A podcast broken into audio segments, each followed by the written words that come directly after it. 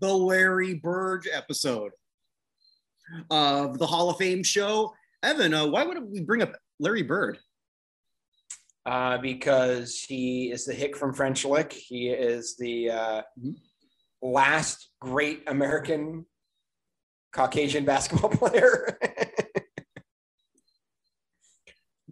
For, for, for many people, the first one they, they ever heard of. Oh, also true. Uh, mainly because the N- NBA prior to Magic and and Larry was uh, Mhm. was in some was in some trouble. But yeah, All correct answers, but the one I was looking for is you can vote for him on the creation that Evan and I have put together. www.nothalloffame.com forward slash forward forward uh, USA, and it's the United States Athletic Hall of Fame. And hey, we don't care what your reli- what your religion is, your party affiliation, or whether you're you're even vaccinated. You can vote, and you can vote every day. Mhm. We really don't care. We just want you to vote. that is true. Vote early, vote often, and by often I mean once a day. That's all you can do. It's It- all it of us is- can vote once a day. Yeah, it is held to once a day. So Larry Bird is one of those great choices. Uh, top 50 out of 130 will get in for the for the biggest and for an inaugural class, which will be held next year. So Larry Bird is a strong possibility. I I voted for him. I voted a few times because I can, and uh, I haven't always voted for him, but more often than not. I, I just think that cut line is going to be brutal. That first cut line, like as many as we're talking about, like it's entirely possible that Larry Bird is like the 30th person. You know what I mean? And that's and, and that is by no means an indictment of Larry Bird. No, no, it, it's uh, it, it'll be interesting, but it'll be fun. But there's another Hall of Fame we should open up with. We talked about him last week, so we're not going to go into great depths. Uh, the Pro Football Hall of Fame has announced the contributor uh, finalist, uh, which will be Art McNally, and it's generally believed that it's going to be a lock that he's going to get in. Yeah, I mean, there, there's no way it's not. I'm glad. I mean, last week we talked a little bit about Vermeil Mm-hmm. being the coaching one, which was a little surprising. Kind of felt like he was sixth in line, or Yeah. at least fifth in line. Uh, not that he's not Hall of Famer, just that Yeah. there were certainly other people should go in before him. Um, but he's alive, so at least he gets to enjoy it while he's alive. It's the same thing with Art McNally. McNally's 96. yes, Um, so while there are a couple other candidates who uh, we've been talking about, particularly Ralph Hay, Mhm. who's a founder of the league. Yep. Who is not that he's overdue, but I can't imagine anyone who's more overdue. Like, I, can you imagine the fact that like Paul Tagliabue is in, but not the founder of the league? you know, no, when you put it in that perspective, it's it's very strange. And then I was thinking, of, and I know we touched about it on last week, but I was really thinking about it more before we went on air. Uh, the Pro Football Hall of Fame, when it comes to officials, I, I think you and I can agree that the NFL tries real hard to get it right Mm-hmm. when it comes with their officiating. And a big reason for that is McNally, who was the guy who brought instant replay 25 years after he got the job as head of officials. Yeah. So this guy was a visionary well into his uh, golden years.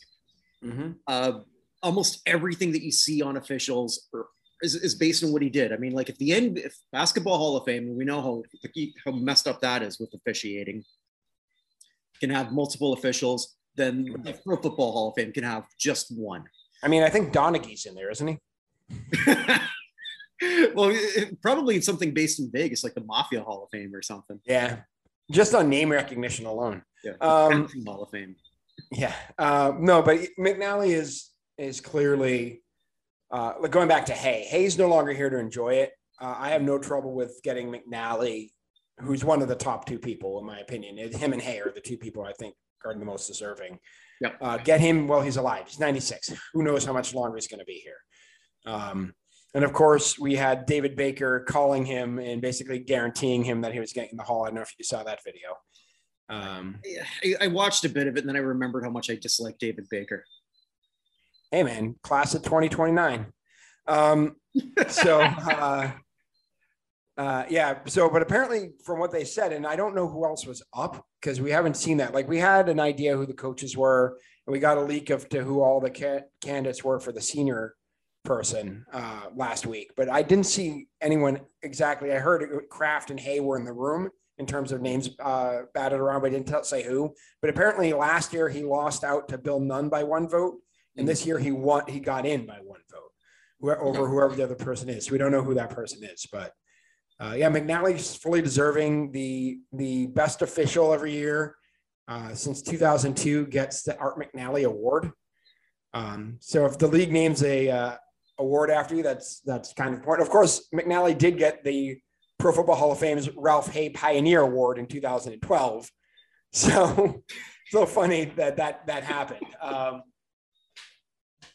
but yeah, I mean, there's there's not much else we need to say. He's if you're going to have an official in the Pro Football Hall of Fame, Art McNally's the guy. Mm-hmm. Even if Raiders fans are pissed.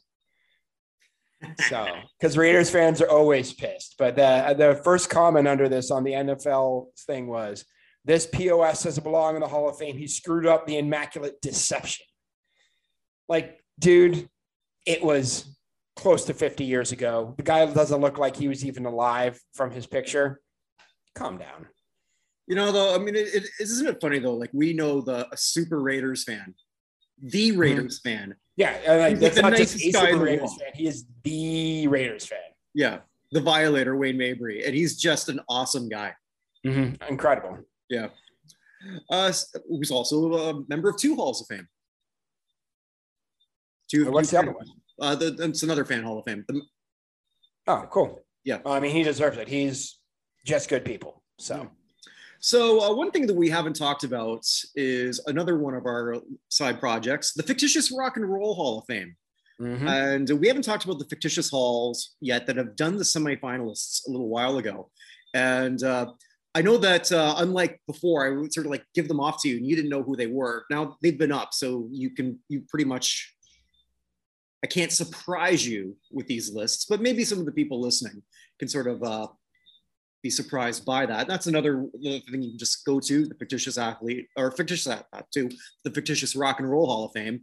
And we've got some semifinalists and this was pared down and it's, uh, it's interesting. Uh, I honestly, I think some serious alphabetism has taken place again because you can, there's about like quite a few hundred and there's a lot of A's. Yeah. That got through. That, a lot of A's and B's. Yes. And a number. So we'll start off with that. First time uh, semifinalist from SCTV, Five Neat Guys. Yeah, it's uh, SCTV uh, for younger people uh, was Canada's answer to SNL. Would you put it that way? Absolutely. Yeah, it's it's great. I always think of uh, uh, Rick Moranis and I can think of the other guy's names. Uh, Twelve Days of Christmas, the Canadian version. Uh, oh, uh, Dave Thomas, because he, he, was Dave Thomas. Thank never you. went anywhere. Yeah, yeah, right. So yeah, uh, first day of Christmas that your life gave to me a beer. Beer in a tree. No, they didn't do that in the tree. First of all, they're like, I feel like I need something there. It just keeps going on. It, it gets more and more Canadian as you go. Okay, Believe okay. me, I have it. I have it on. Uh, I have it on CD. How, how do you know this better than I do? Uh, I clearly know about more about Canada than you. I guess so. so obviously. Oh, yeah. Although I do have to say, uh, I, I don't know if you mentioned this. Uh, well, I'll, I'll save it for later. But Canada, Canada was cast in a negative light today on something. So oh. to that actually, I think in my good. Canada okay. in a negative light will get in my good, and it's not. I'm not actually mad at Canada. It's just funny that it happened. So okay, I, am not even aware of this. It's not, it's nothing to do with the winning uh, women's hockey, which shows that I'm a jinx for everything. Because what did I say last week? That the United States are now the true queens of women's hockey. So what happens? Yeah. Canada takes it back. Good for them. I clearly am a jinx for anything. So if I mention you on this in a good way, things are going to go poorly. I'm glad that I have you do nothing but insult me off air. So, um, so we have uh, going from that, we have Alice Bowie, uh, returning semifinalist and previous finalist. Uh, that's basically Cheech from Cheech. Mm-hmm. Yeah, that was that was uh, Born in East LA was officially hit was officially Alice Bowie and not. Cheech, right? Uh, well, the, the movie or the song? The song. I think the song is officially credited to him. And for those of you who don't know, again, satire that is a satire of Born in the USA. Mm-hmm. So I was born in East LA. Yeah. So I think yeah, I think with that movie, what was the whole thing? He got deported. Mhm. Which it's been a while since I've seen that movie. I think it's been a while since anyone has seen that movie, including Cheech. Do you think Cheech remembers that movie? More than Chong. Yeah, it's actually true. That's true. Uh, first time semifinalist, a very strong one. So well done, voters. Allie uh, from A Star is Born, Lady Gaga, who was Ah, okay. incredible in, in this role. I'm not a fan of Lady Gaga, just one of those people I madly respect, but I don't necessarily need to see her on my TV, if that makes any sense. Fair enough. Yeah. But I, I think she's massively talented. Here's someone who's not talented Arthur Ewing and his musical mice. I'll, I'll let you describe that for people who don't know what that is. Uh, I'm I'm not probably as familiar with Arthur Ewing and his musical mice as I should be.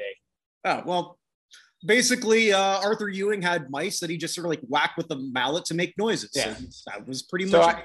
I, I, I thought it was the human version of um of uh why can I name his name and his Muppaphone. Uh Marvin Suggs and his amazing Muppaphone. It's it's I think exactly the same thing.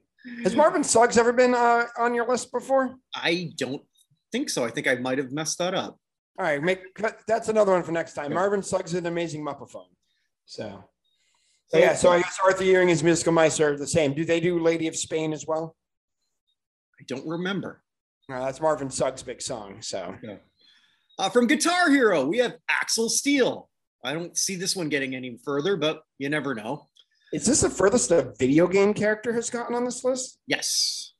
Yeah, I was gonna say there aren't that many of them. So No, was- I think I think all the Guitar Hero ones are up, but again, alphabetism.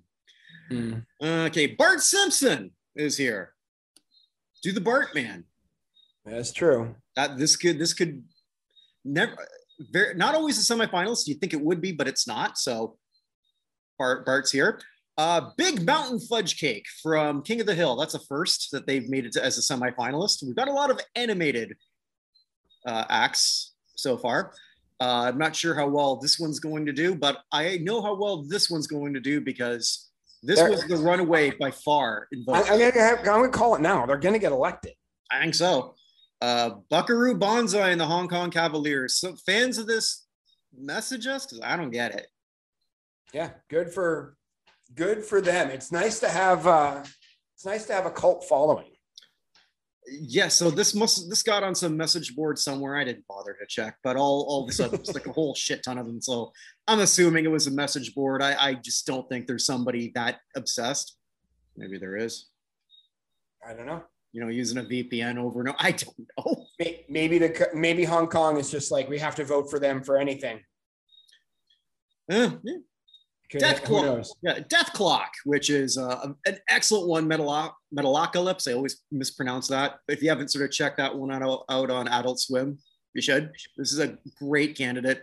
Someone who I'm cheering for, but it doesn't necessarily mean it's going to do anything. It's not like you and Claude Frollo.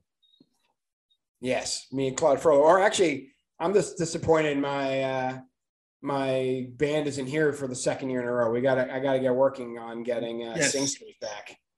So, Uh, this one I don't get. Dogs in Space. I am not familiar with them at all. It's some Australian film with the INXS lead singer.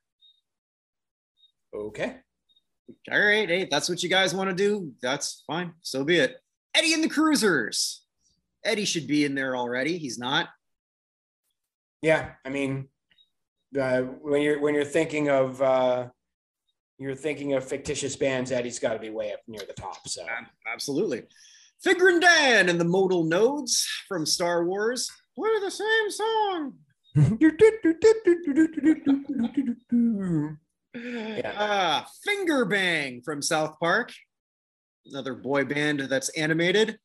yeah, as opposed to Faith Plus One, which is their other boy band. Yes. But yeah, Which did not make it this time as a semifinalist. yeah, it's made it before. So. It has made it before. Uh, first time semifinalist from the Boondocks, Gangstalicious. Hmm. I, I've not I've read the Boondocks comic, but I'm not that familiar. I'm presuming it's from the TV show. Yes. Yeah. Yeah. So it's it's uh, a little nice surprise. Uh, Mhm. Here's another one. Uh, Gene Frenkle. More cowbell. More cowbell. So- yes, from the uh, uh, the the uh, fictitious member of the non-fictitious Blue Oyster Cult. Did I ever tell you I dated a girl who With thought the Blue Oyster Cult. no, she was not with the Blue Oyster Cult, but uh, she she had no idea that that was a real song. nice. Yeah, I think we were driving. Actually, it's your old neck of the woods, Boston. Seeing, uh, I, I forget what the hell it was, and that was on so long ago. That was on my iPod. Yeah, I still got an iPod. I still mow the lawn with my iPod. Well, not. I'm using the iPod in my pocket, not actually using the the Uh, lawn. wouldn't it work better with a lawnmower? Yeah, it's it's not actually. I hate my lawnmower, so it might actually work better with the iPod. It just take a lot longer. So So yeah, I had explained to her that uh, no, this this was a real band, and this was actually they were pretty big. Yeah. We we now go on a run of four serious candidates for the uh, the finalist list here. Uh, Hannah Montana, Mm-hmm. who I think has an excellent shot. Yep. Uh, Uh, I mean, there's not much more to say other than even people who don't have never watched that show know what that is. Mhm. So that's got to stand for something. Jem and the Holograms. Yep. Now that now that the uh, Josie and the Pussycats got in last year, Jem and the Holograms is my new one. We got to push up and over. So I, I think there's an excellent shot there. Uh, here's a here's a good one. Jesse and the Rippers. yep, best hair of any band. That, well, the next the next candidate's got some nice animated hair. Jessica Rabbit. It's definitely her hair that's animated that people notice the most about Jessica Rabbit. That's what I looked at first.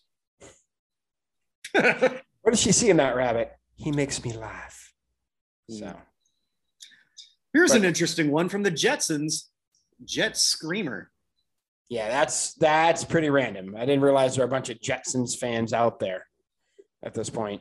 Yeah, that one sort of I, I thought was a little strange. Uh, another returning semifinalist and a finalist last year, Leather Mhm. Tuscadero. surprise finalist last year. I think I said anyone, any of these bands could get in except for Leather Tuscadero last year. Uh, so I'd be, I, I guess making a finalist wouldn't be that surprising, but I wouldn't, uh, I wouldn't expect her to uh, get elected this year. Lurleen Lumpkin, first time semifinalist. Yep. Um, major minor character in Simpsons lore. One of my favorite episodes. Yep. A Uh, very, of very important character in the development of Homer as a, uh, Mhm. not a complete and utter idiot. Michigan J Frog returns. Responsible for the complete destruction of a man's life. That's very few other people on this you could say. Many times. the- yeah, they just keep putting him back in that box in different time capsules and different buildings. How does it he comes eat out- through all this? I'm sorry, Like, how does he stay alive? uh, spite, just spite. The souls. He's he's a, he's an eldritch demon and survives in the souls he steals through his uh, singing and antics. All right. There you go. Those were always my least favorite of the Looney Tunes. The Michigan J Frog. Yeah, stupid. Yeah. Uh, Ming Tea first. Uh, I'm sorry, I was gonna say my least favorite of the Looney Tunes is the most recent uh, uh, Space Jam. So yeah, the whole the I could I could easily say elevator down Bugs Bunny. Michigan J Frog was not in Space Jam though, so he had nothing to do with it. I, I, I fast forwarded through most of that. Uh, Ming Tea, the Austin Powers band. Yeah, I mean, if you like Austin Powers, there's your vote. Yeah, no, it's it's and they're actually not bad. Featuring Susanna Hoffs is one of the, the people. True, they're pretty groovy, baby. Mhm. Nick the Lounge Singer, Bill Murray from Saturday Night Live. Speaking of groovy, baby, no, uh, a little bit different than that. Yeah, but uh, yeah, very good SNL character. Uh, Bill Murray, very very nice and popular man. So And the the frontman of Sexual Chocolate, Randy Watson, Mr. Randy Watson. who Yes. I think, even though I did hate coming number two America, I, I did pop when Randy Watson made an appearance. Yeah. Uh, uh, a a dark horse candidate. If, if if Randy Watson makes the finals, it would not shock me. I'd be surprised, but I wouldn't be shocked if Randy Watson got all the way in. It'd be nice. Ricky Ricardo is back. Yeah, the uh, definitely the worst part of uh, the I Love Lucy show, but Uh, again, one of the most famous folks. You never watched I Love Lucy, probably because you never lived with an 88 year old lady like I did. I lived with an 88 year old, my 88 year old great aunt for a year, and um, we watched a lot of Nick at Nite. So yeah, we didn't we didn't have that in Canada. yeah, we, we watch a lot. I Love Lucy isn't bad, except Ricky Ricardo's not the best. The single worst show, by the way, was Green Acres. Green Acres is a hideous, horrendous show. Uh, it's a theme song and nothing else. Pretty much. The best show, uh, I have to say, I had never seen Vic Morrow's Combat before, which is like black and white following almost like Band of Brothers, mm-hmm. uh, only as an actual TV show. And like characters would die each week. It was like 1958. And I was just like, I didn't realize that actually happened on TV. That show is really good. And of course, the original Mission Impossible is so much better than the movies. Like that, that was a great show. So Ricky Ricardo, he'll probably get in at some point. I don't think he's getting in this year. Uh, here's here's some uh, multi-time finalists. Sex Bob-Omb. Or you missed one though. What would I miss? You missed Schroeder. Oh, I missed Schroeder. All right. Pro- that, might have been, that might have been uh, subconscious. I'd never vote for this guy. Well, he's a he's a cosmic balance to to Lucy pulling the football out on Charlie all the time. She's entirely in love Schroeder, and Schroeder is completely ignores her because he loves his piano so much. It's the cosmic balance. Okay, so, never looked at it that way. It just occurred to me that way. All so. right. So Sex Bomb and Steel Dragon. Uh, yeah, I mean, Sex Bomb, uh, part of the Eisenberg uncertainty uh, principle. You're not sure whether the actor in the movie is Jesse Eisenberg or Michael Cera. Um, well, usually I can tell them apart because I mean, like Michael Eisenberg, no, Jesse Eisenberg. Jesse Eisenberg?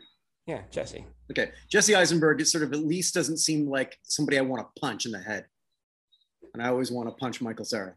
True, but they basically play the same character in pretty much every movie. It's one or the other. Yeah, but I only want to punch one of them. There you go. Yeah. The Archies, another excellent shot.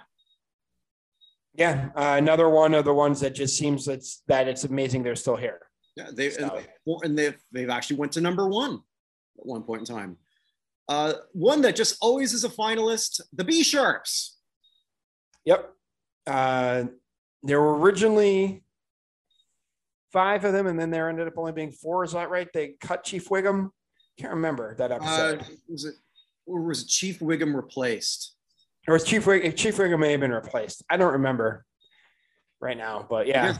Apu has magically disappeared from Springfield, so I guess a reunion is not going to happen anytime. Well, I'm I'm wondering if Apu could come back if he was voiced by a person of Indian descent. I would. I, am sure they looked at that possibility. Maybe this is interesting because, yeah, I, I I understand the uh, the sentiment because that's basically the way that everybody interacted with a lot of Indian people. Their only way of knowing them was Apu, or I guess Fisher Stevens' character in in uh, Short Circuit, which of course is another problematic thing because Fisher Stevens, as his name would indicate, not Indian. So. Mm-hmm. It was a different time back then, we'll just say. Yes, the, the 1980s when all the hijinks were either racist or raping rapist. Uh, yes, and now it's so far the other way that nothing's funny. Mm, probably true. Yeah, but a, a, debate for another time. The California Raisins, they're raisins. Like, I, guys, I, why'd you vote for this? But, all right, it's they're the top claymation band on this on this list. That's one way to push it. Uh, an excellent film with an ex. And this one should get in. It just hasn't yet, and it's criminal. The Commitments. Yeah, really good film. But again, I think there are just a lot more better known names on this list. So this one I didn't I can't figure out for the life of me. The Oreos? Really, guys? I, I literally have no idea other than that's a picture of Barbra Streisand. I can't tell you anything about them. Star, it's the first Star is Born, or the second Star is Born. Oh, that was I saw the first Star is Born from the 1940s. Yeah. I haven't seen the second one. So this is her version and I honestly didn't think I had a lot of Streisand fans visit my stuff. I, I guess I only needed a few. Yeah, apparently. so there, there you go. Uh, the Partridge Family, another excellent candidate that mm-hmm. I think will get their due at one point, and the School of Rock. Jack Black, mm-hmm. the shortest funny man in Hollywood. Oh, sorry, other than Kevin Hart, but hmm. he's he's a very he's he's a very diminutive man.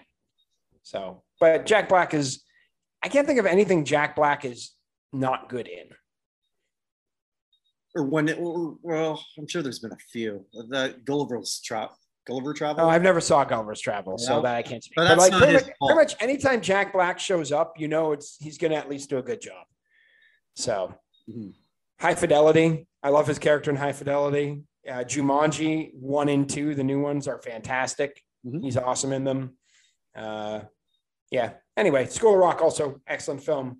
Uh, one of the char- one of the actors, of course, we brought up uh, passed away. What he got hit on his bicycle back in May or June. Just a few so, weeks ago, yeah. Yeah, wasn't that long ago. So.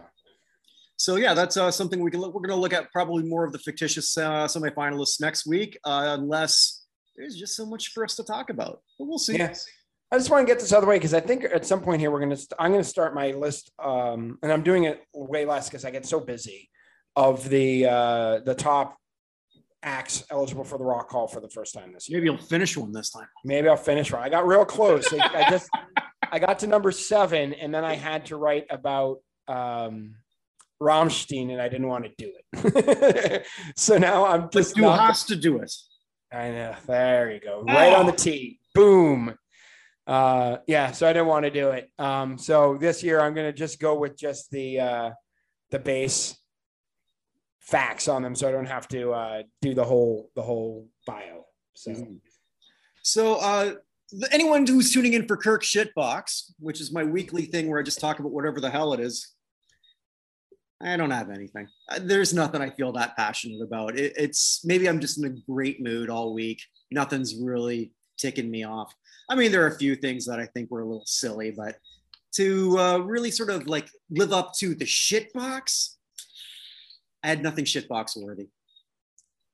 So you, what you're saying is you've cleaned out the shitbox. I've emptied out the shitbox. It is, Good. yeah. So maybe there'll be something just so shitty next week that I will be overflowing. The shit box will be overflowing. We really just need to get Emma involved with this. so should we just go to uh, the untimely passings, which thank God is not as bad as last week? No, there are a lot of little ones here and there, but no, there we had um, we had a couple big names we should probably talk about. Um, mm-hmm. But starting, we'll just start in the world of. Uh, I will. Well, I'll put this way. I will say we did lose our 1992 Nobel Prize winner winner in chemistry. Edmond Fischer died at the age of 101. Mm. He, of course, got his uh, Nobel Prize in physiology or medicine. Excuse me for describing how reversible phosphorylation works and switch to active proteins and regulate various cellular processes. Ah, no wonder that got rejected. Somebody beat me to it. Yeah, I know. I'm sorry to hear that happened. Mm-hmm. But yeah, Edmond Fischer was 101. So uh, from the world of football, we lost a couple. Uh, we lost Junior Coffee, who was a running back on the 65 Green Bay Packers that won the NFL championship. He also played with the Falcons and Giants. Uh, he passed away at the age of 79. Um, I don't know from what, uh, but he, after he retired, he became a thoroughbred horse trainer. Oh, um, oh, okay. So, Interesting. Yeah. So uh, 2,037 rushing yards his career, but a member of the 65 Packers. Mm-hmm. Uh, we also lost Cecil Souders, who is thought to be the oldest living NFL player, uh, who passed away at the age of 100. He played for the Lions from 47 through 49 um, as an end and a tackle, but also had 17 career receptions and one touchdown. So um, he played, yeah, he also played with the Ohio All Stars against the Florida All Stars in the Kumquat Bowl in St. Petersburg, Florida in 1938. He was captain of his team and they played to a 0 0 tie. So Kumquat Bowl. I, Kumquat Bowl, and and the LSU was so impressed with his zero-zero tie while captaining the team, he got a full scholarship. So, um, kumquat. Well, it was originally kumquat is. Then, what? I don't even know what a kumquat is. It's uh, it's uh, fruit that allegedly exists, but it's probably some sort of conspiracy. So, ah. um, yeah. So we know he had a, he had a free ride at LSU, and then Ohio State found out he was going to go LSU, and they gave free ride. So there you go. Uh, he also went to uh, serve with the Navy in World War II, which is why he had a shorter career there. But he was 100, as far as we know, the oldest living NFL player. I do not know who the current one is, but he was the, the oldest as far as we know. Um, we also lost from the world of hockey Vladimir Shadrin, who is a two time uh, gold medalist for the USSR in the 72 and 76 uh, Olympic Games. Also was the coach of the team uh, for, uh, for, a while. He's a member of the Russian and Soviet Hockey Hall of Fame. Uh, and he was on the uh, team that lost to Team Canada in the 72 Summit Series. I don't think he played all that much behind Tretiak. No, shot. Well, Shadrin was the second leading scorer on that team. Oh, second leading scoring. Oh, I thought you said goalie. Okay. So no, no, no. He was a coach. He was a coach eventually of the Russian team at one point. Okay. okay. But he was he was 73. Mm-hmm. Um, we lost from the world of. We'll go into music here. There's a bunch of other ones. So, Dave Harper from Frankie and the Heartstrings, a uh, a British indie band. Uh, no more for their part, partying than anything else. Uh, passed away. He was a drummer. So the drummer of a partying band passing away. I know that sounds pretty hackneyed, but that's mm. what happened. Uh, I don't have a, a, reason or an age, uh, but he is essentially probably late 30s. They're called the the uh, the indie Mötley Crüe for Frankie and the Heartstrings, if that means anything. That says everything, though. Though doesn't. That does say pretty much everything.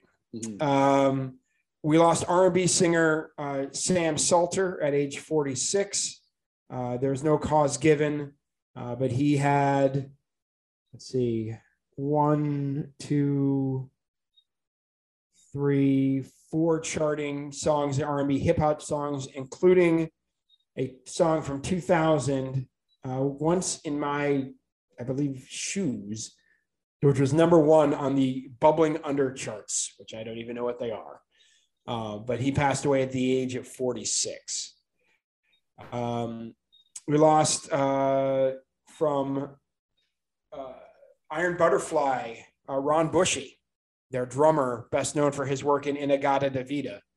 Uh, he probably died from exhaustion from that song. That would kind of be the only thing you'd be known for if it's Iron Butterfly. That is true. Yeah. Um, but yeah, he he passed away at the age of 79 Mm-hmm. Um, so he is the third member of the In-A-Gadda-Da-Vida lineup for them to have passed away. There's only one left. Uh, Doug, Doug Ingle is the last surviving member of Iron Butterfly at this point. Um, we also lost uh, gospel singer Lee Williams, uh, passed away at the age of second here, at the age of 75 from Alzheimer's disease. Mm. Just mention him. He's real big in gospel, but that's not something we deal with a bunch. So, but I just want to no. no, include him. Yeah, for sure. Yeah. Uh, we lost John Drake, the singer of the Am- one of the singers of the Amboy Dukes, uh, the American Amboy Dukes. Uh, so the main singer, of course, being Which Ted one? Nugent. What? There's a, there was two versions of the Amboy Dukes. There's a British version and an American version. Right, and so they start calling themselves the American Amboy Dukes before the other ones broke up, and then they just became Amboy Dukes. But this is the one with that had Nugent in it as yeah. Well. So yeah, so New, Nugent um, uh, was the lead guitarist, and then eventually became the vocalist. Uh, John Drake. So the first vocalist was a guy named Bob Leonard, who left the band in 1972 uh, and oh, sorry, who left the band before that. He ended up uh, with the band Acrobat, released a single in 1972. Uh, but after he left, John Drake took over as the singer along with Nugent. So he was their singer for a couple of years in there. He passed away at the age of 74. And from one of those sidemen again has passed away. Uh, dr- American drummer Kenny Malone passed away from COVID at the age of 83. Mm. Uh, one of those session drummers who only recorded with, I always love these lists, these session guys. Mm-hmm. Carl Perkins, Ray Charles, George Jones, Johnny Cash, Dobie Gray, Donnie, uh, David Allan Coe, Merle Haggard, Crystal Gayle, Charley Pride, Floyd Cramer, Dr. Hook, Barbara Mandrell, uh, uh Johnny Paycheck, Kenny Rogers, uh, Béla Fleck, uh, BJ Thomas, Emmylou Harris, Ricky Skaggs, JJ Cale, Dolly Part, and Dolly Parton, among others. So other than that, you haven't heard him on anything. yeah, other than that. Yeah, so Kenny Malone was 83. He was probably more known for he had a really weird style of drumming. Um, uh, he had like his, it's a weird style of hand drumming. Uh, so he yeah, but he passed at 83 from COVID. Uh, in the world of rugby, which we don't talk about very much, uh, Neil Brendel passed away, who is the head of the U.S. Rugby, uh, chairman of USA Rugby, first national team player ever to get to the top of the union. He passed away at the age of 66 from mesothelioma. Uh, but that leads us into another person who led an organization. Jacques Rogge passed mm. away uh, former head of the International Olympic Committee, the eighth head of them, uh, took uh, over for Juan Antonio Samaranch, who was probably the most corrupt man in the history of the Olympics. So that, which uh, says an awful lot. Which says an awful lot. So Rogge, by comparison, was downright pure as snow. Um. But still, of course, the IOC had, had some issues. Um, but he passed away. He was um, 79 when he passed away. There's no, he had been suffering from Parkinson's, uh, but it didn't say actually what the reason he passed away was. You ever see that Spider Man meme where it's the two things just like pointing at each other? Yeah, of course. Don't you, don't you feel that way about like the IOC, NCAA, and FIFA? Yeah, pretty much. you know. Yeah. So he actually participated in three Summer Olympic Games in 68, 72, and 76 as a uh, yachting in yachting okay. for Belgium. He actually was a world champion in yachting. I was gonna. I was before you said. I was gonna see if I could make a guess. He just sounds like. A oh. All right. Well, how about this? He was also a 16-time mm-hmm. Belgian national champion in what other sport? Fencing. No. Okay. It's a team sport. Rowing. I I I brought it up already. Rugby. Rugby. Okay. 16 time national champion in rugby and one time world yachting champion. That is a diverse skill set. That's very, yeah, very interesting. Yeah. So, but he was, he was, um, yeah, he was 79 when he passed. So,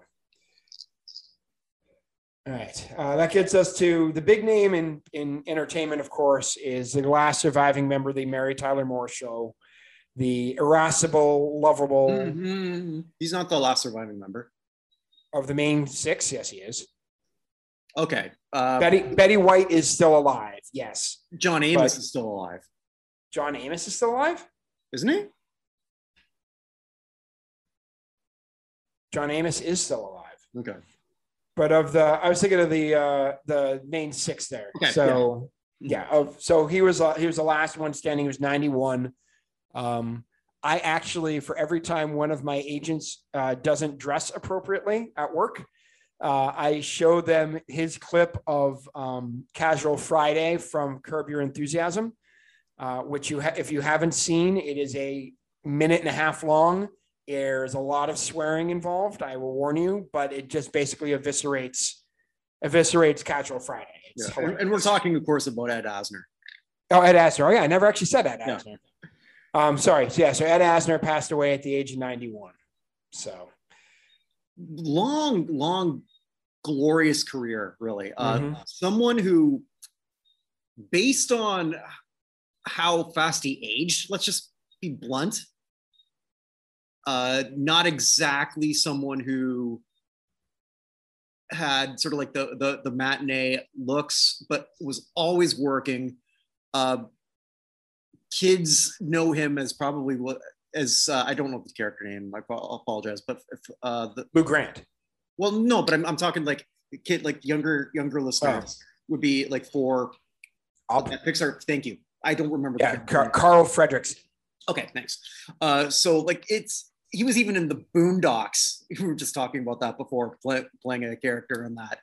Uh, Uh, I mean, he he won a he won a uh, a um, uh, a Emmy for his performance in Roots.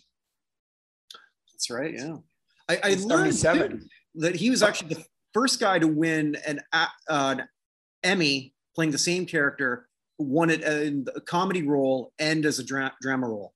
Mm-hmm. So like Yep. that, I don't know if anyone's done that since, but Yeah, it, it it's hard to imagine because he got five for Mary Tyler Moore show and two for Lou Grant, which was a spinoff of Mary Tyler Moore. Mary Tyler Moore had a, several spinoffs, which did pretty well. So Yeah. was a Rhoda, Phyllis. I don't know. yeah, yeah, there are a couple of them. Rhoda and Lou Grant, of course, being the most famous. Lou Grant, Um. I mean, he was he was uh, Bart Jason in El Dorado up against the bad guy for Bart John Wayne's character. Mhm. He was, I mean, Santa Claus and Elf. Yep. He can do Uh, everything. Yeah, I mean, he was like all over everywhere and just one of the most. JFK too, wasn't he? He may have been at JFK. Um, um, um, um, let's see here. I can actually look at that. I'm just going. I'm going off the top of my head here. So, Yeah, yeah. um, My, my, myself too. But yeah, just someone who had a super long career and was always working, always, like right into the end. And yep. I honestly think that his character or, or his voice character in Up is, I think, what probably one of the greatest animated performances vocal ever. Just what he Yeah. to convey. I, I, I really believe that. Not that I'm, Oh. I'm an expert on animation because I'm not, but Well, I'm also looking at his voice acting career. Mhm. Uh, he was uh, J. Jonah Jameson in Spider Man. He was Hoggish Greedley on Captain Planet. Jabba the Hutt on the radio version of Star Wars. I know there was a radio version of Star Wars. I didn't either. I remember him as Cosgrove, Cosgrove on Freakazoid. The uh, the um, Cosgrove was the um, what do you call it? The security guard. Mhm. Um, yeah. So I mean, he was. I mean, he was all over the place. So just just an incredible guy. Very involved in the Screen Actors Guild. Very involved in different different charities and things along those lines. And just a wonderful, wonderful Phenomenal man. career. Yeah, Yeah, absolutely wonderful man. Yeah, definitely. So, All Um, right. and of course, I'm sorry, we lost. I lost last one. Oh, One last who's, one who's that? Uh, the biggest name of the week, I think, at least in our terms of us who passed away, Lee Scratch Perry, Yes, Jamaican record producer and uh, and reggae singer. major pioneer in everything involving reggae. Uh, doesn't get his due outside of the genre. I mean, for so many people, it's Marley, and they don't know anything else. Yeah, and I remember, I remember when Jimmy Cliff got into the Rock Hall, he was shocked. He's like, I never thought they'd put a second reggae guy in. Neither did Um, I. Yeah, but but yeah, uh, Lee Scratch Perry. I mean, it's just the amount number of. I'm just looking at his number of albums he's put out. Mhm. One, two, three, four, five, six, seven, eight, nine, 10, 11, 12, 13. I, I can't even count. There's at least 70 albums that he put out either on his own or with the Upsetters or a couple other things that he did. Uh, yeah, it's it's amazing how much he did. I mean, he was putting out in the 70s, he was putting out three, four albums a year at that point, which is remarkable. So, which is very, very influential. Uh, if you haven't sort of like listened to some Lee Scratch Perry, do so. It's right at your fingertips now. Pretty much Yep. can listen to anything. But yeah, uh, glad you glad you brought that one up. Uh, So I guess we only have sorry, two, he, sorry, he was 85. Just 85. so I would point that out. So, Yeah. So I guess we only have two sections left. It's elevator up, elevator down, where I look at, hey, who based on their last week, or sometimes I go longer, made a better Hall of Fame case and mm-hmm. has their elevator going up. And I got someone we haven't really talked about that much, or maybe at all. And it's more a reflection of what he's done all year. So I'm going to baseball. And people aren't talking about him very much and I, I can see why because he's on a shitty team. Mike Trout. Okay. no, not Mike Trout. Although on that team, you see Ohtani get a steal steal uh, home. Yeah, uh, there are people who are saying that Vlad Guerrero Jr. is going to win the MVP. They are nuts.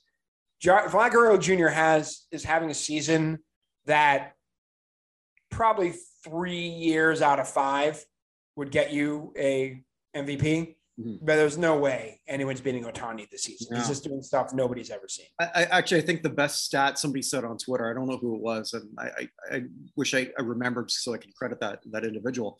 But he says like the most incredible stat that, that Ohtani has this year is that Vladimir Guerrero will not get a single first place vote. Yeah, because he's having a ridiculous year. He's going to finish second. Yeah, but he's going to finish second with no first place votes. Right. So the well, the guy I'm going to talk about today is also in the American League. Uh, he's never finished in the top 10 in MVP voting, but I think he that will end this year. Uh, someone, if you look at the advanced metrics of, of war, isn't someone talk you talk about much. Mm-hmm. Uh, but he's having the best year that he's ever had in most in most aspects. His strikeouts are super high, but I'm talking about Salvador Perez. Oh, interesting. Okay.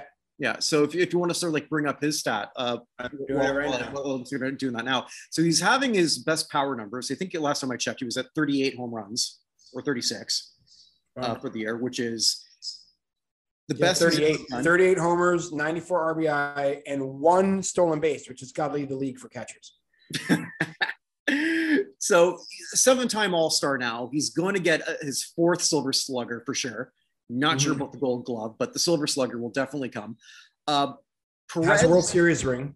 Has the World Series ring. Has the the respect. People love him as pitchers love him. And if you if we were to do an all decade team, and I'm going to actually go back and do that, Perez for the 2010s would be probably third team behind Posey and Molina.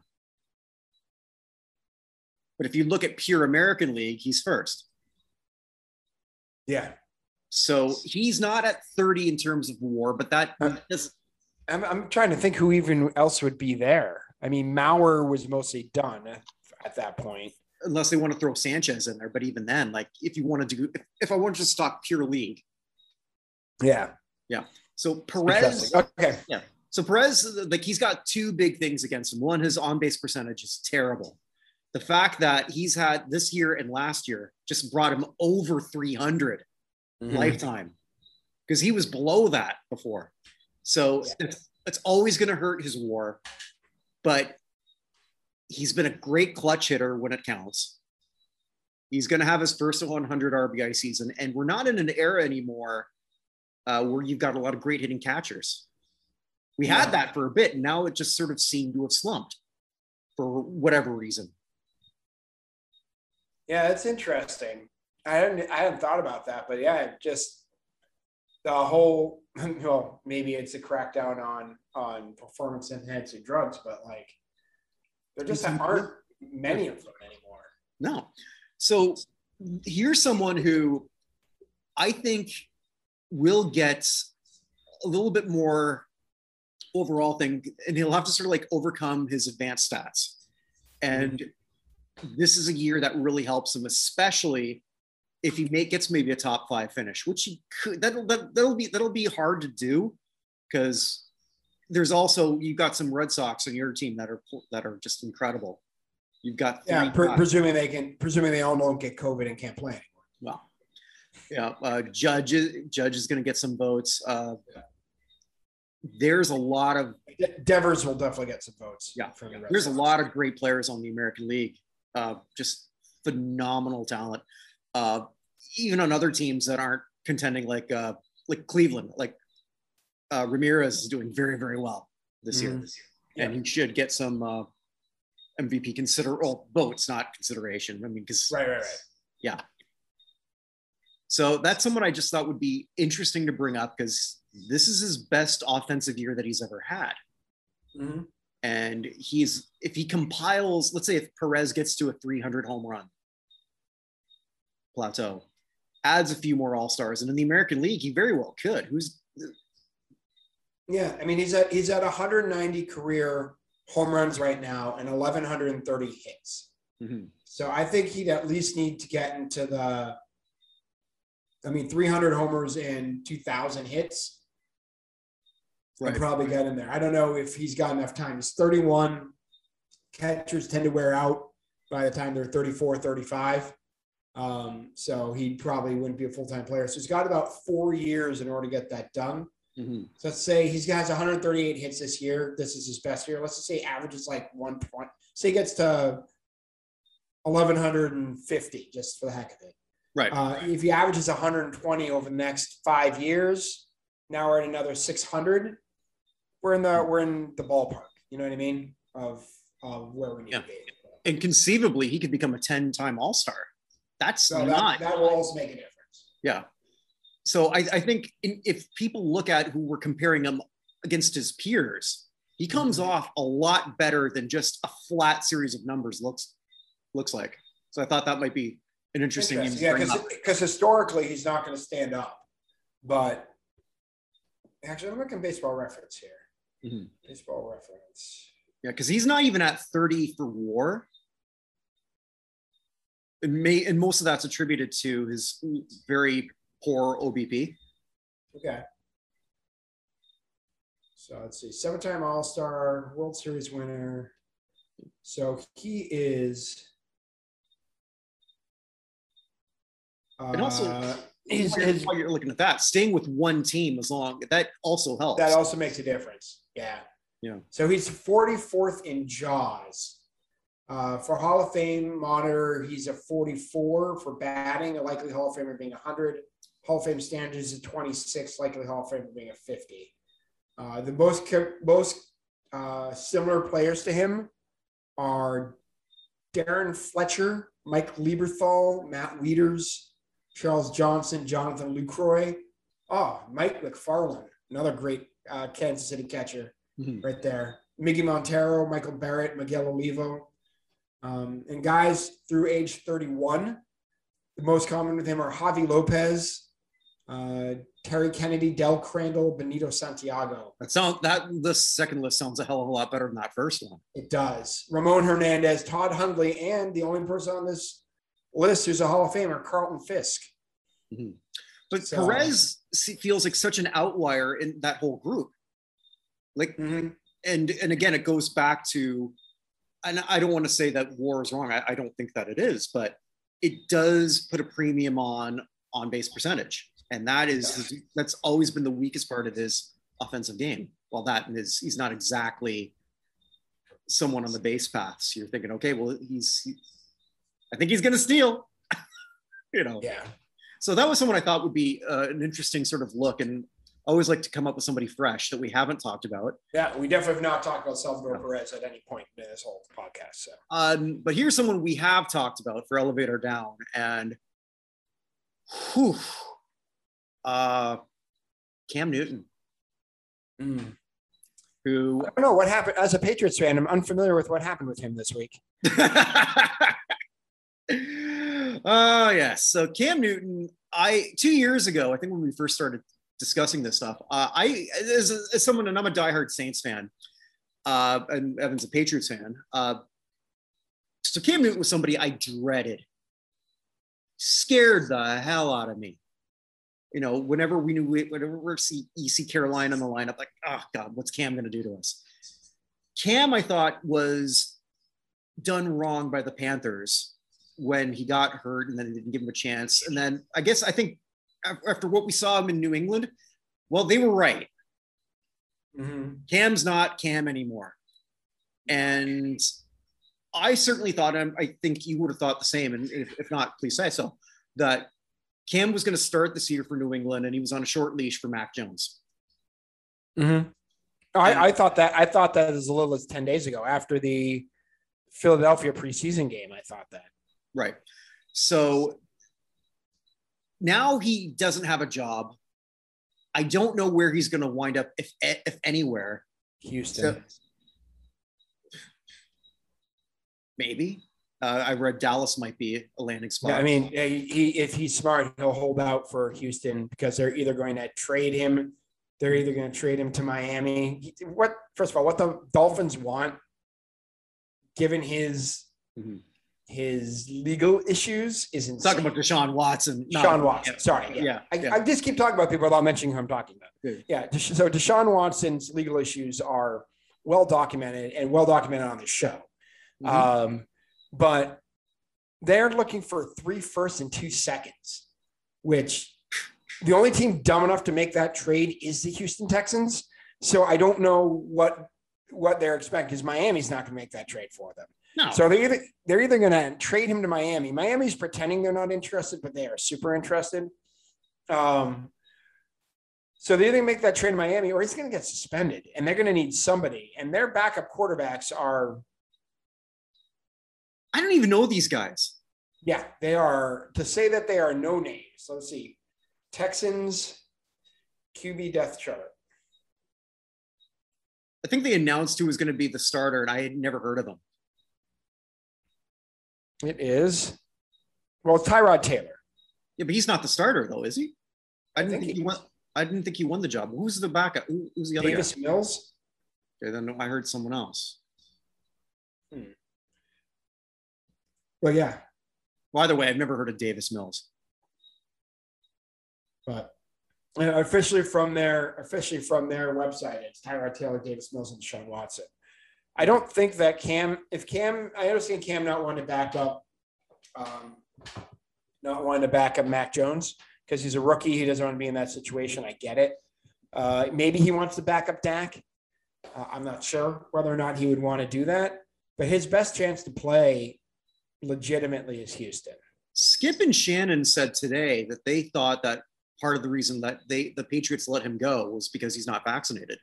I don't think that has I, that may have somewhat to do with it. I mean, Belichick flat out said no about that.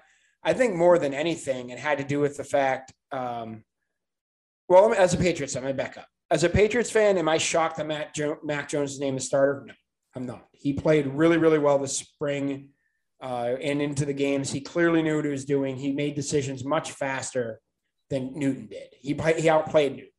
There, there's no question on that. Am I shocked that Newton was released? Yes. Yeah. Uh, but part of that is probably the fact that Newton has a lot of respect in the locker room. And if you're going to have your rookie start, why have the other guy hanging around? And part of it's also uh, two things. One, it actually would have cost them more to trade him. They would have counted more against the Hmm. salary cap to trade him than to just release him. And two, I there's literally not a bad word has come out about Newton from the Patriots. Like nothing, nothing bad. People were on Belichick on his press conference not saying anything about Newton, but there wasn't a good way to talk about Newton that wasn't going to trash him in that circumstance. He was doing great. Then why did you release him? Like there's there's no upside to talk about him. But So let letting him go allows him to go wherever he's going to go. Now the question is, is there anywhere for him to go? I don't know, and he's just not the same guy anymore, and he's clearly in pain. Well, he looked significantly better this preseason than he did last year. Well, last year after COVID, because he looked pretty good the first few games, and then he got COVID, and then he was not as good. I'm still cheering for him as long as Yeah. he's not against the Saints, of course. But uh, but it's gonna be hard to see for, for him to sort of like accumulate everything that he needs to to get into that Hall of Fame discussion. And we're looking at a former MVP, someone who brought his team to the Super Bowl, and it's that feels like 10 years ago and it wasn't. Yeah. It, yeah, it wasn't. And honestly, the enduring image of that Super Bowl is him not diving for that loose ball. Yeah. So, I mean, that the fact he got there and was MVP and everything is all mitigated by the fact he didn't dive for one loose ball. Now, I know we talked about Julian Edelman on this before, Mhm. saying that Edelman's entire Hall of Fame case rests on the fact he's number two in receiving yards in the playoffs all time, number two in receptions. I'm sorry. Yeah. He's also number two in receiving yards in the playoffs all time uh, as a receiver. Um, Cam Newton's entire argument rests on the fact that he is number one in rushing touchdowns for quarterbacks Mhm. all time. Uh, he's got 70 in his career. That was something he still actually did well uh, Yeah. For New England last year. You know, he, he he was a better rusher than he than he was um, a passer. I thought. Yeah. I, I agree. No, he definitely was, but that was part of the problem is that he was he was uh, very one dimensional because he couldn't hit anybody. Like he couldn't hit anyone who was wide open. Mm-hmm. So, um, but yeah, he is. Where is he? He is 32nd all time in rushing touchdowns. He has more rushing touchdowns than Hall of Famers like Steve Van Buren, Thurman. He has more rushing touchdowns than Thurman Thomas, which is crazy to me. Larry Csonka, Lenny Moore, Terrell Davis, uh, Paul Hornung, John Henry Johnson. There are a lot of uh, Otto. Well, Otto Graham is a, a quarterback. Otto Graham, I think, maybe second in rushing touchdowns. Oh wow! Yeah, he had 44. I'm trying to find someone ahead of him. Um, Floyd Little, that's crazy. Floyd Little, 43. Yeah, he had 44. Let me look up here. Um, bum, bum, bum. Yeah, I don't. That's Kurt Warner, the running back there. Yeah, I think that Otto Graham is second in QB rushing touchdowns. That's amazing with 44. Who would have thought? By the way, every time they come up with these, the greatest 10 greatest quarterbacks in NFL history thing, and they never, you never get anyone after before the merger, Otto Graham was so goddamn good. Seven titles. Absolutely ridiculous. And mm-hmm. just every time in one of these things, the furthest back they might go is Bart Starr. And Otto Graham is just way better than some of the other people they brought. I actually saw a top 10 list that had Troy Aikman on the other and not Otto Graham. So, Donovan McNabb was really pissed off when he saw that one. Oh my God. But yeah, so that, that's my elevator down. I, I would have had another one, but I know you're kind of going to go there. And I think we'll, we'll sort of uh, close off why it would say that at this point. Yeah. Uh, so our hammer is again your good, the bad, and the ugly of the week in sports. We got to time this better. You think by I know. We, well, it's it's all it's our literal forty five seconds of preparation that we do right, on a weekly basis. We're, um, doing better. Hey, we are. We're up from thirty six seconds. Um, so that's what my wife said to me the other night. Wow, that is what she said. hey, the fact you're still even doing it at this point is a, a pretty good sign. Thank you. Uh, so, wow, I don't believe I just said that out loud. Um, so, uh, in terms of this, just by the way, one last thing I do want think we want to talk about. We we should do some prop bets for the uh, oh, NFL. I got one. I, I, got one. One. So why, why, don't we do that now? Since we just talked about Newton, I'm not going to talk about football again. So why don't we do them now? Okay. You've got a flawed team. I've got a flawed team. Okay. So who does? Who gets further? Not better record. Further. Saints Patriots. I'll take that. It's the Patriots. They're close. Saints aren't making the playoffs. Patriots are going to win their division. Well, they're not. Yes, they are. They are so not. That Bills team is in, is going to be in complete disarray. The Patriots are going to win that division. There, there's another beer bet for you. Fine, right done. Yeah, because that's easy. Patriots All right, so if you're that confident, then you'll give me like a game. Then you'll give me a game and a half. Then a game and a half for yeah, record yeah, if they both don't make the playoffs. Well, because because because let's because let's say hypothetically the Patriots get in the playoffs on a top seed, Saints squeak in on a lower one, mm-hmm. right? But whoever gets further, so it could be a push if they're both eliminated. So. So it'd be a push if they're both. So if they both get eliminated in the wild card round, it's a push. It's a push. Sure, I'll give you a game and a half. Game and a half. Okay, so because that only works if not the team makes the playoffs. Here, here's the thing: the Patriots had the year from hell last year. Their defense is going to be the best defense in the AFC.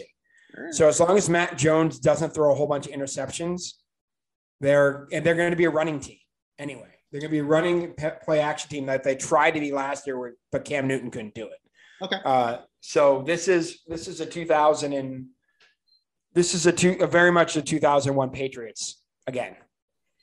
Although we just don't need Mo Lewis to knock out the incumbent quarterback. All right. Uh, yeah, the Patriots. I mean, I, the Patriots are going to win the division. And I will even say I'm pretty sure it's going to come down to Mac Jones and Trevor Lawrence for Rookie of the Year. And, I, and if Mac, Mac Jones leads the Patriots to playoffs, I think he's got an upper hand over Lawrence, whose team is not that great around him. Lawrence is going to get killed by his offensive line situation. So he's going to be running for his life most of the year. Mm-hmm. But good thing he's yeah, got all right. a flowing head of hair. It's sort of like run around. It'll look beautiful. yeah. Uh, so here's a question for you. Yeah. Uh, what team? Let's do a bet on what team, or you can even pick a division. Mhm. You think the number one draft pick is going to come out of? What team is the worst team in the league? Do you want to do it by team or division? I think the Texans are going to be the worst. What are they? AFC South. So you want AFC South? I will take the NFC East. Okay. Those teams are all four of them are going to finish under 500. Very well could, but then they they're beating up on each other to get a I don't- here and there. I don't think it matters for the Eagles. no, I, That Eagles team is really bad. Like really bad. I, I the, one- the one team we didn't see in preseason as the Patriots was the Cowboys. Mhm. We played we played the Giants, we played the Eagles, we played. I'm gonna already start calling them the Red Wolves because that's gonna be their name next year. Mhm. Um, uh, we played all those teams. The Red Wolves Washington team was the best of those three teams, and the Washington team is had what I would normally say is six and ten written all over it. I'll give them. They're going to be six. so there's our third bet. I'm already going to lose them all because I always lose everything. so Uh, last one. Uh, what week do the Bears change their quarterback? three. Week three. I'm going to go with week five. So, uh, so let's say over under four and a half. Okay. So you would, or let's say over under five. Four's the uh, push. Yeah. So, so let's say over under four. So four is a push. Okay. So, if- so four is a push. You got week three. Uh, I, I think week five, and if it's after week eight, then it's off. So it's so Oh, it's if it makes it to five, then you've already won. Right. But my point is, if it doesn't happen on week nine, I, I think I'm trying to make it fair. Okay. So I, I Alright, so alright. I so, so you get one through three. I'll get I'll get five through seven, or I don't know what week their bye is. So you get one through three. I'll get five Okay. through seven, and then anything Uh, other than that. is- Why not I just buy you a goddamn keg? Jesus Christ. Yeah, the, the, I will have to say the Bears fans here are super depressed over the fact that uh, the Red Rocket is a quarterback at the moment. Fields has been great though, just the way he's handling it. Fields is, I told you, Fields is the guy who I wanted for the Patriots. I'm very happy Mac Jones is there. He, like, he just looks competent. Um, the the Dolphins, we'll find out this weekend. But just by the way, uh, what a quarterback room for the for uh, the Alabama Crimson Tide two years ago. The three quarterbacks they had were Jalen Hurts, Tua Ta- Tagovailoa, and and uh, Mac Jones, and all three of them are starters in the NFL this on week one, and two of them are playing there. Tu- Tua and Mac are playing each other. Alabama is just such a factory. It's ridiculous. It is. We'll see. But anyway, okay. With all that out of the way, I just want to go through a few. Yeah, you Um, just, want you just want to fleece me out of more more booze. I may never visit Chicago just for this reason. I'll I'll sweeten the deal by if you do visit Chicago, make sure you don't have to have any Malort. So I don't even know what that is. Malort is a Swedish drink, which is one of the four worst alcohols I've ever had in my entire life. That's And not the like- one you've been talking about from Romania. Not Romania. No, that that that's the the Hungarian one. Okay, Which is, okay, okay. Yeah, Unicum. Um, at some point, I'll just go get you the bottle. It's around the corner. I'll go get. I can go get you the bottle so you can see Mhm. it. Um, Unicum is imagine you mixed shoe leather with uh, with uh, turpentine, and you get Unicum. Oh, great. Okay. But Malort Malort is basically turpentine with rubbing alcohol. I'll, I'll be buying all my Modelo's because they, they're doing it again with those great commercials. The only beer commercial that's ever. Oh, yes. That's what I'm drinking now. All right. Hats off, my friend. Awesome. I'm actually So, sober again for the second week in a row. But the good.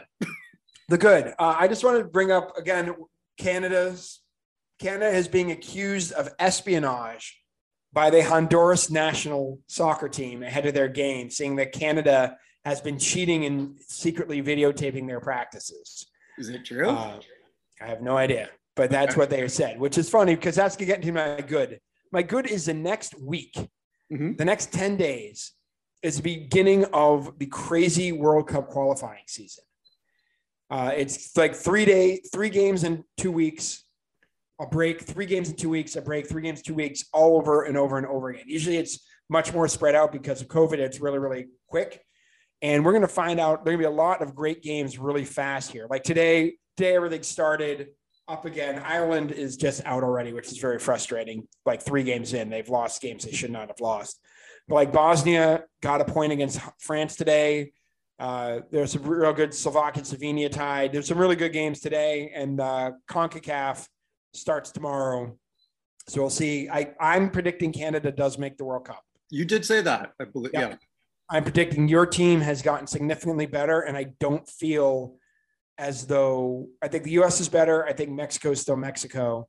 I think Canada gets the third spot, and Costa Rica and Honduras are both on a little bit of a dip. So those guys can be battling it out for fourth, and then have to play New Zealand or whoever it is for the world for the spot in the World Cup. Hmm. But um, yeah, I really think Canada's going to make it. But all that starts this week. If you love soccer, this is a great thing. The bad thing is you need the Paramount Plus network in order to watch any of the US games here. Um, Paramount so- Plus. yeah, on I could tell you that is channel 241 on um on uh, AT&T or what do, what do we even call our satellite thing? Uh like Direct TV. So on Direct TV it's channel 241.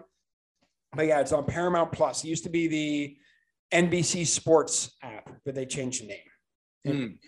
Hmm. NBC Sports Station. So if you're looking for it, the US plays tomorrow against I, I thought NBC was Peacock. How is Peacock? Maybe maybe it's CBS Sports. I don't even remember. Don't know. So- there's just so much, so much stuff out there. It's crazy. Yeah, it is. None of which I pay for. Good for you. Yeah. Uh, World Cup qualifying CONCACAF. So yeah, Yeah, so pop Ca- ups. Ca- Canada and Honduras play tomorrow. Mhm. Uh, U.S. plays El Salvador to start off. So it's it's a hexagonal. It's becoming octagonal. But U.S., Canada, Honduras, Costa Rica, Mexico, Jamaica, Panama, and El Salvador. Three make it. One has to play another country to to get in. I don't know who it is. Whether it's it, there's half a spot for Oceania, so basically New Zealand, because because Australia has gone to Asia. So it's New Zealand, and if, as long as they can get by Tahiti, uh, they should at least get into that game. Uh, then there's half one for North America, half one for Asia, and a half one for uh, South America or is it Africa? South America.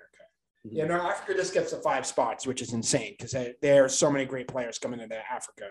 It's so hard to. People talk how tough it is to qualify out of Europe. It's way harder to qualify out of Africa. Right. Yeah, because they, they have groups of like they have 25 countries. You play each game, each team home and home for five groups of five. Group winner goes, everybody else is done. Mhm. So if you're like, and they're like eight to 10 countries which should qualify for World Cup out of Africa. If you get another one in your group, you're you're screwed. Uh, this Like is gonna be, this is gonna have 32 teams, right? It does. Yeah. And the one after this in the US is going to have even more. It's going to be like 48. So it's going to be in the US and Canada. We're going to split it between two countries. So Canada automatically makes the next World Cup. Congratulations. Oh, well, there we go. There we go. So, anyways, that's my good. Just soccer coming back here. Mhm. Uh, this is I'm the big soccer guy on this podcast, but uh, I'm I'm very excited for what's happening over the next few days, uh, or next yeah next, next ten days. Um, the bad. So I know I make fun of the Jets all the time because you can just they're New York Jets. as I like Winnipeg Jets, come on, we're doing really. Oh, not no no no. I, Okay. You will never hear me make fun of the good people of Winnipeg. Um, but the, I call them the New York Jets all the time because they're so bad. The New York mess is even worse. Oh yes. That franchise has been a poverty franchise for a major market for years. And if it weren't for the incompetency of the Knicks, it would be a bigger deal. Uh, they are a mess, always. They're always a mess. Sandy Alderson thing was a mess. Like everything is always a mess there. So earlier this week, they had El Mago, Javy Baez, who they traded for from the Cubs. Um, was tired of getting booed. When he, they traded for him, they were in first place by three and a half games. They are no now no longer in first place. Let me actually pull up their. Uh, I think they what they dropped a third. I think the Phillies overtook them, and then the Braves overtook them both. Yes, they both did. So they're five and a half out. The Braves are in first. Phillies are in second. And the wild card standings, they are. Hold on a second. Wild card standings, they are currently five and a half games behind the Reds. So they'd have to pass Cardinals, Phillies, Padres, and Reds to get the wild card. So it's not looking good for the Mets. No. Uh, and consequently, Mets fans, who also happen to usually be Jets fans, uh, are booing their players. And Javy Baez uh, and uh, Kevin Pillar and I and uh, what's his name Reyes. Mm-hmm. Uh, now all went with the the thumbs down back to the fans when they uh, as a anti celebration for the fact they're getting booed, which the team came out pretty hard against, right? Much harder against than uh, their general manager last this morning, I guess at like four o'clock in the morning, was arrested for drunk driving when he passed out at the wheel of his car, Zack Scott, uh, as he was leaving the Connecticut home of team owner Steve Cohen. So a, a fundraiser for the Amazing Mets Foundation was being held at the house, and Scott and the players were there, and he was arrested. And I will tell you, the statement that the Mets made about the thumbs down was far harsher than the statement they made about their general manager driving drunk. You know, though, who who stops these people at, at this point from themselves? Like, uh, clearly nobody. I mean, we've seen this over and over. I mean, it wasn't all that long ago. I think in his last year, was playing or was he a coach? Jason Kidd, in the same area. Mm-hmm. You know, it, it's not like you can't afford an Uber or right. a driver, or I don't know, maybe the guy whose house you're at, he's got a buck or two. I know. You think Steve Cohen's got an extra room in whatever his house is? Or something. I mean, save yourself the embarrassment. I mean, like, I'm a drunk. We know this. I podcast while drinking. That doesn't affect anybody other than make Evan laugh here and there. And he's got to mm-hmm. carry my dead ass. Not that he, not, which he's done. Yeah, well, I mean, that's the only time it was real bad was uh, when you fell asleep during the, the baseball one, but that's okay. So which I, will own. And I'm okay with that. Yep. It's, it's, part of my charm, but I don't hurt anybody. Mm-hmm. This is, it's a level of entitlement I can't really understand because you're clearly getting away with this a, a shit ton of times. Yeah. Yep. I mean, Tony LaRussa passed out at the wheel of his car at one point. Mm-hmm. And that didn't matter apparently either. It's it's just it's crazy. But I just want to read you the two statements from the Mets. Yeah, please. So here's Sandy Alderson on on the thumbs down. Mets fans are understandably frustrated over the team's recent performance. The players and the organization are equally frustrated, but fans at Citi Field have every right to express their own disappointment. Booing is every fan's right. The Mets will not tolerate any player gesture that is unprofessional in its meaning or is directed in a negative way towards our fans. I'll be meeting with our players and staff to convey this message directly. Okay, pretty strong, not over the top, but pretty strong statement. Yeah, Here's what sta- What? What do you'd expect. What do you expect? Here's their statement on the DUI. We were surprised and deeply disappointed to learn this morning about an alleged DUI involving Zack Scott. We take this matter very seriously. Zack will not be with the team for upcoming road trip while we learn more and examine the next steps. Hmm. I don't know. At, at, this point, I'd want to. Oh no, the trading deadline's already passed. If I learned of that, I, I, would call them up like right, right there in the morning. It's like, uh, I got this great deal for you. Uh. Yeah, they need to clean house on their uppers. I mean, Cohen is certainly a better owner than they had with the Wilpons, who were. That's not hard, but yeah. No, honestly, like ownership in New York pretty much sucks, except for maybe the Maras. But like all the rest of teams' owners suck in in New York. But yeah, uh, my, my so buddy Cohen can clean house, but he, he needs to take this opportunity and just get everybody out of there. Yeah, one of my good friends, who's uh, Dave, he's a big Knicks fan. He says, "Like, I, am done until they get rid of Dolan. I'm done. Mm-hmm. I just can't well, support this team anymore." Dolan just runs the Knicks so he could uh, support his singing career. So, um, but I mean, again, it's just like the difference in reaction. Like thumbs down is is uh, Mets will not tolerate any player gesture that is unprofessional. Mm-hmm. Uh, GM gets arrested for DUI. We're deeply we're surprised and deeply disappointed. Like one's a level eight on the scale of ten, the other one's a three, maybe. Mm-hmm. Like, and one's a crime, and the other one is someone just being upset about being booed. The Mets are a mess. Yeah, this I mean, supposed I, to be a year I, where they change things around, and it still it could was. be, but. Nah. But if if you're a player, why would you want to go to that organization right now? I don't think you would. I mean, other than money, right? Like yeah. that's that's it. That's the only reason to go. Well, so they are the New York mess once again, and they are the bad of the week. And the ugly is very money related. This the ugly, ugly is very money related, and you're yeah. gonna have a lot more to say about this. About I might, I might not. The ugly is someone we've talked about on this is actually the good side of the ugly, if that makes sense, and that's Jake Paul. Which is hard to hard. Which hard is hard. Jake Paul. This is how bad the ugly is. Jake Paul is the good guy in this story. So Jake Paul fought Tyron uh, Tyron Woodley, mm-hmm. former MMA champion, uh, in a, a match recently. Recently, he only lost his title like two years ago. Yeah, I mean, not not far, not long ago. Mm-hmm. So he fought him, and there was a big card. There was undercards with other interesting bouts. Jake Paul took less in that fight so that he could pass it down the cards to the other players or the other participants on on in the fight for that night. Mm-hmm there are some questions as to whether or not the situation was rigged. I will just put it that way. The word rigged was tre- the word rigged was trending on Twitter.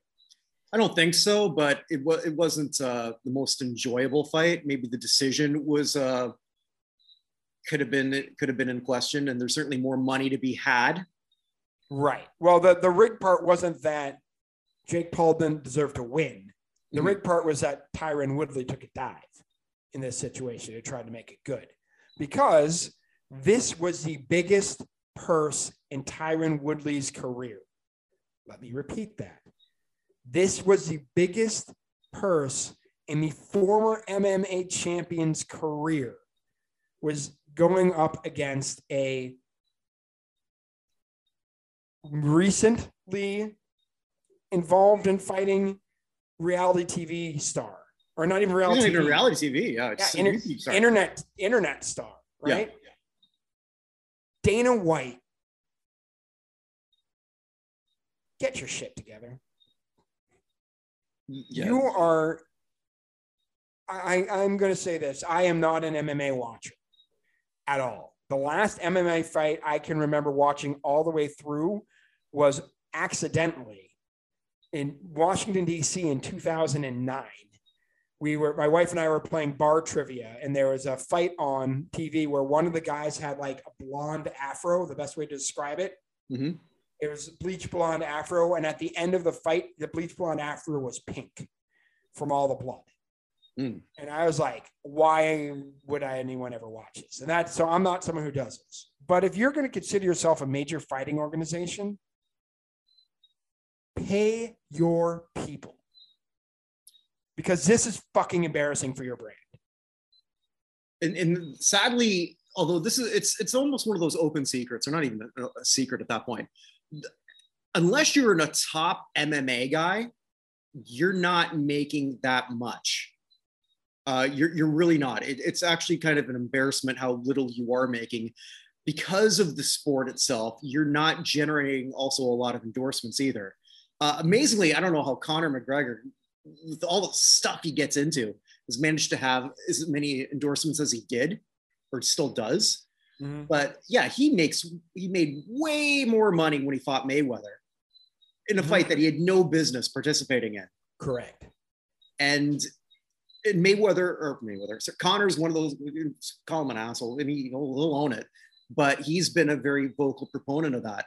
Uh, they just another guy who just retired because it's not worth it anymore. The guy who beat uh, pretty much Conor almost out of the sport, Khabib. Uh, God, I can never pronounce his name. Nurmagomedov was really the best fighter going.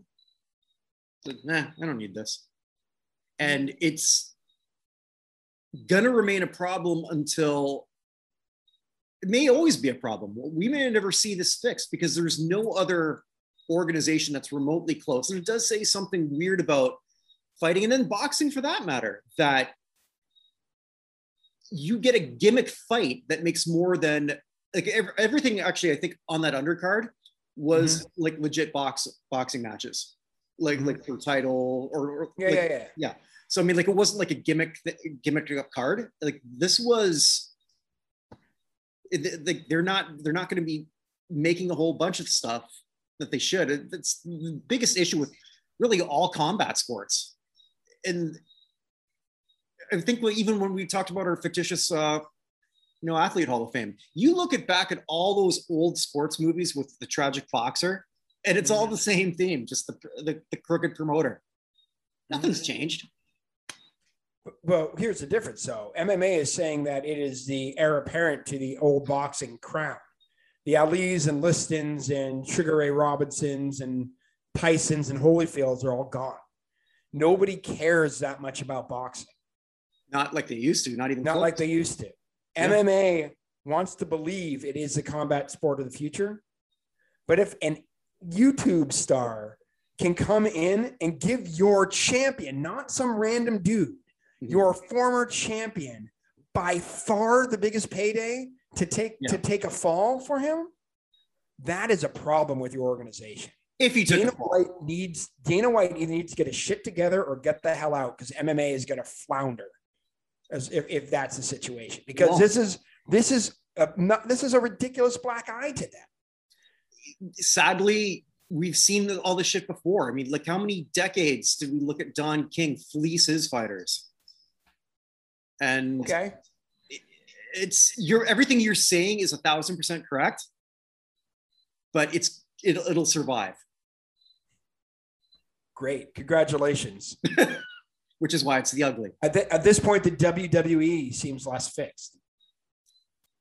I could I could have gone on a whole so, shit box and just the whole WWE imploding, but well, yeah, yeah, the, all yeah, the WWE is a mess. That, that would mean I've been watching it lately, and it's which you have it's next to impossible to watch. Well, I mean, with all the people who are they're just letting leave and everything, it seems like they're trying to fold up shop.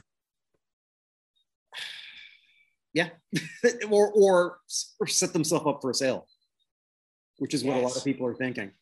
They're just stripping off uh, yeah. non-performing assets to whittle themselves down, or something. I mean, like I I don't know. I I find it kind of unwatchable these days. I'll watch mm-hmm. the big shows and coming from a uh, from a super fan that I was, that's shocking. I thought I'd never stop watching.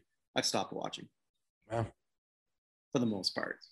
Well, the good news is hockey starts later this month, so this is true. This is true. So this is the part where we close and we self promote. Oh yeah, yeah. So blatant self promotion. Yes, blatant self promotion. I'm getting a lot better at that. I'm not. It's not always my strength, but I try. Uh, if you haven't already seen it, on this crap was on national TV. Chris Bernay and I, we looked at The Master.